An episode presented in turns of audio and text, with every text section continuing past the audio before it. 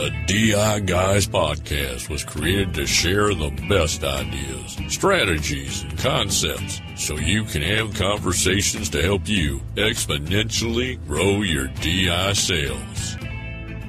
While they may have lost their hair, they have not lost their minds. Here are the DI Guys, Chris Carlson and Mike Cogdell. This is Chris Carlson, and welcome to this episode of the DI Guys podcast. As always, I'm here with my co-host and good friend, Mike Cogdell. Mike, what's shaking in Denver today? Chris, not a lot. I hope you're well. Not a lot shaking. You know what? We had the driest April.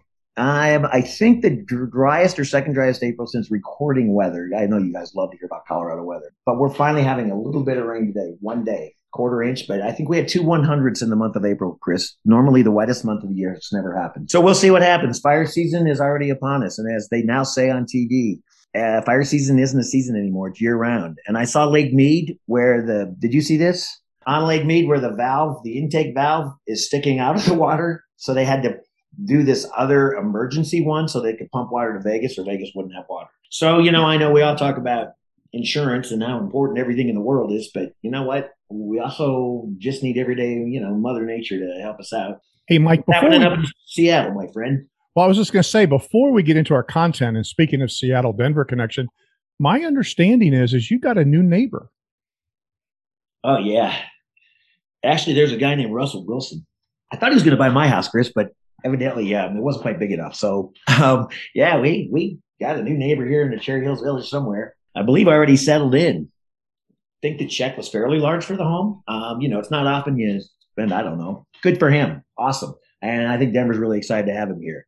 But I don't know. It's a four bedroom house for I don't know how much. Did you did you see? I don't know what it was. Twenty five million. Yeah, because they publish it like in the New York Times, so it's not like it's a secret. they do over they do drone shots, right? now now you have no privacy. You can do a drone shot if you really want to see the house. So it's interesting. Do you think that just the the opportunity or his perceived opportunity to live close to the Cogdells probably sealed the deal? I'm pretty sure. I'm pretty sure he did. You know, I'm pretty famous at a little restaurant down the street, so hopefully he'll frequent, but I don't think it's his world. So we'll have to wait and see. But if I do see him in passing, I will wave hello and congratulate him for coming to town and wish him well.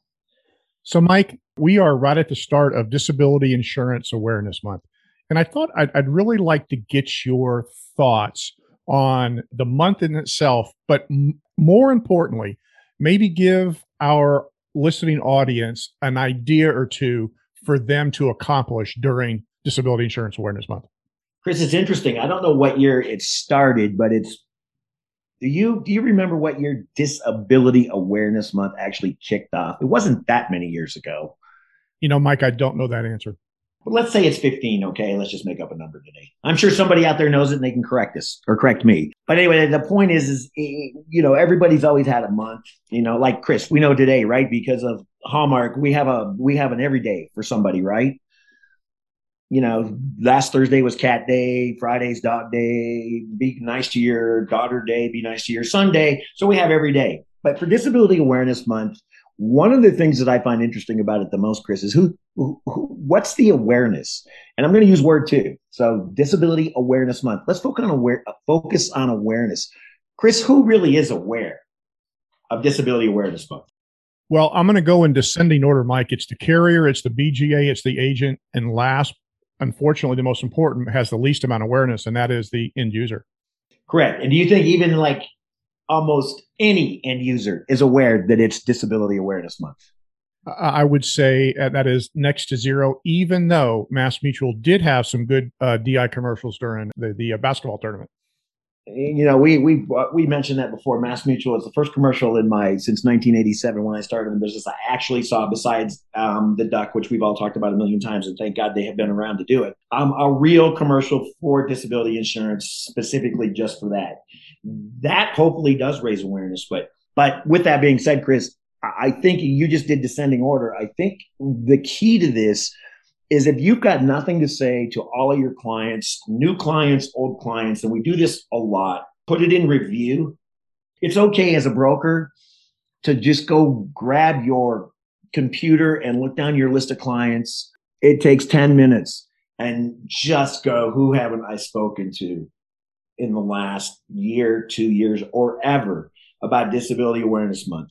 And I always step back before you do that, reflect on your own insurance and think about your own for a minute. Now is the time, and it's a very good time to make sure that your own income protection plan, your risk protection plan is current, up to date. And if you're out there and you're, I don't know, some age or under, the people that actually own it, Chris, and it's been said millions and millions of times, the people that own income protection insurance are the ones that typically what?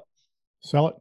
Yes, sir. Easy as that. This is not complicated. But if you don't own it, then you absolutely somehow fundamentally don't believe that it's important to you or your clients. So during Disability Awareness Month, if you're a broker, agent, financial planner, if you're not so sure about this product, why don't you get with one of your peers, maybe older, maybe younger, maybe somebody that does that, and let them talk to you about it? Because what you'll get is a sales idea, just listening to somebody else that says, I have this and here's why. So, first, during this month, the next, you know, 30 days, make sure that you've done it. If nothing else, go to whoever your source is. And if you don't have a source, just look it up on um, Google and you'll find somebody in your neighborhood that does disability insurance specifically and get a quote. Get a quote for yourself at $1,000 a month and just see what it costs um, per thousand.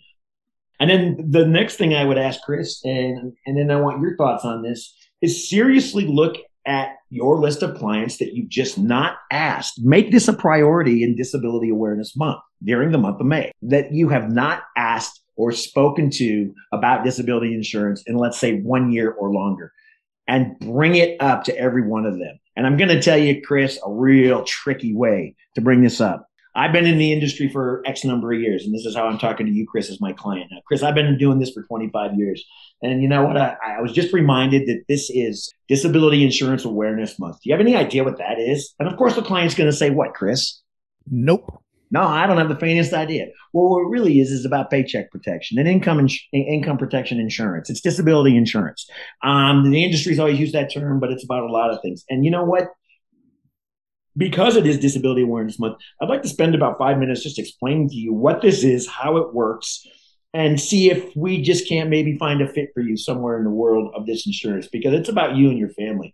It's about, you know, a risk protection package, making sure that it works and it's going to be there when you need it, if you ever do. What are your thoughts? Wow. If you have a client, why would they say no, Chris? Just my just me. Why would they say no to you about that? Mike, they're not going to say no. The only thing they might say is, "Well, I think I got that at work." Mike would be maybe a response. Chris, I, you want an answer for that one? Give it to me, brother. You know what, Chris? This I've said this my entire life. You think you have it at work? That is awesome. And does your employer pay it? Well, I think so. You know what? Nothing's better than free. Free is a good price. The cool thing about your risk protection package is it's already about 60 or 70% done. We could complete it so that you would make sure that you have enough money. And I'll explain how your package at work typically works in a second. But just know that you're fortunate that your employer has taken care of you for most of it. So you just have a little piece left. Would you still like to go down this path? Because typically, and I'm going to tell you this in a minute or two, Chris, typically what you get from your employer is not quite enough to cover the bills. And I'll explain it to you if you're interested. So, Mike, it's really interesting what you just said. First of all, take care of your most important client, you, right? And then here's what I know, Mike.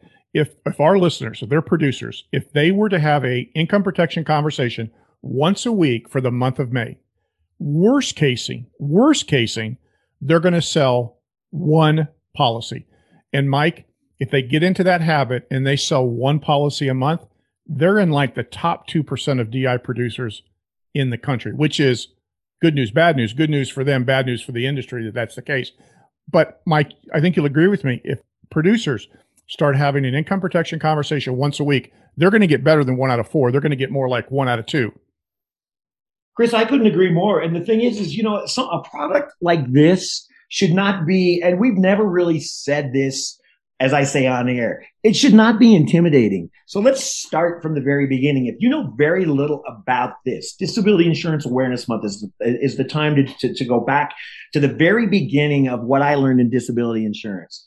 Chris, and I think you remember me doing this and you doing this way back in the 1980s. It's what the client really needs to know is when it starts, how long it lasts, what they get, and what it costs. And that is not intimidating by any stretch. In other words, talking disability insurance you cannot really say, Chris, anything wrong unless you go, you know what? Even if you have cancer, you can get this tomorrow. That's probably wrong. Or you can't say, you know what? You can fake a claim and they'll just pay you because they don't know any better. I, I don't know an, a licensed agent in the world that would say the two dumb things that I just said.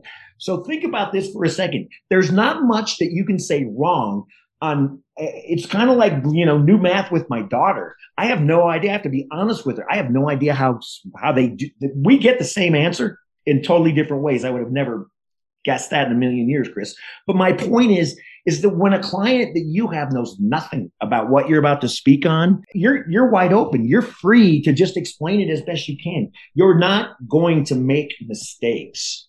Wouldn't you agree? You're not going to make mistakes I there aren't really any to make. It's a simple product. When it starts, how long it lasts, what it costs, and what they get. And if you stick fundamentally to something along those lines, which you can learn in five minutes, you're well on your way to having these conversations on a regular basis. You know, Mike, you're spot on. And I put a plug here for the book, The Napkin Advisor, which is 50 ways to start the income protection conversation. And all it is is starting the conversation. Now, the good news is for our all our, our, our listeners who are brokers, once they start the conversation, then they can take a step back and ring up their broker's general agent and say, Hey, look, I got a fish on the line. How do I bring it in? And they can talk through underwriting. They could talk about product. They could talk about pricing. So they got so many resources to be able to bring the fish into the boat once they got them on the line. Chris, and we laugh to this in today's world about technology, and we sometimes talk about insurance companies being behind the eight ball a little bit with technology, right? We do. I mean, it's like, well, it could be better. At the end of the day, Chris, how much work is there after you take the application? If you do take an application, which you don't because the client does it, you just explain how to get do the application on whatever tele app form you use. There isn't a lot of work to be done once you've got somebody saying, yes, I think this is not a bad idea. You know, Mike, it's a great point. I think you'll agree with me. We we've both been in this business a long time. DI underwriting has never been easier. I'm not suggesting that it's guaranteed issue.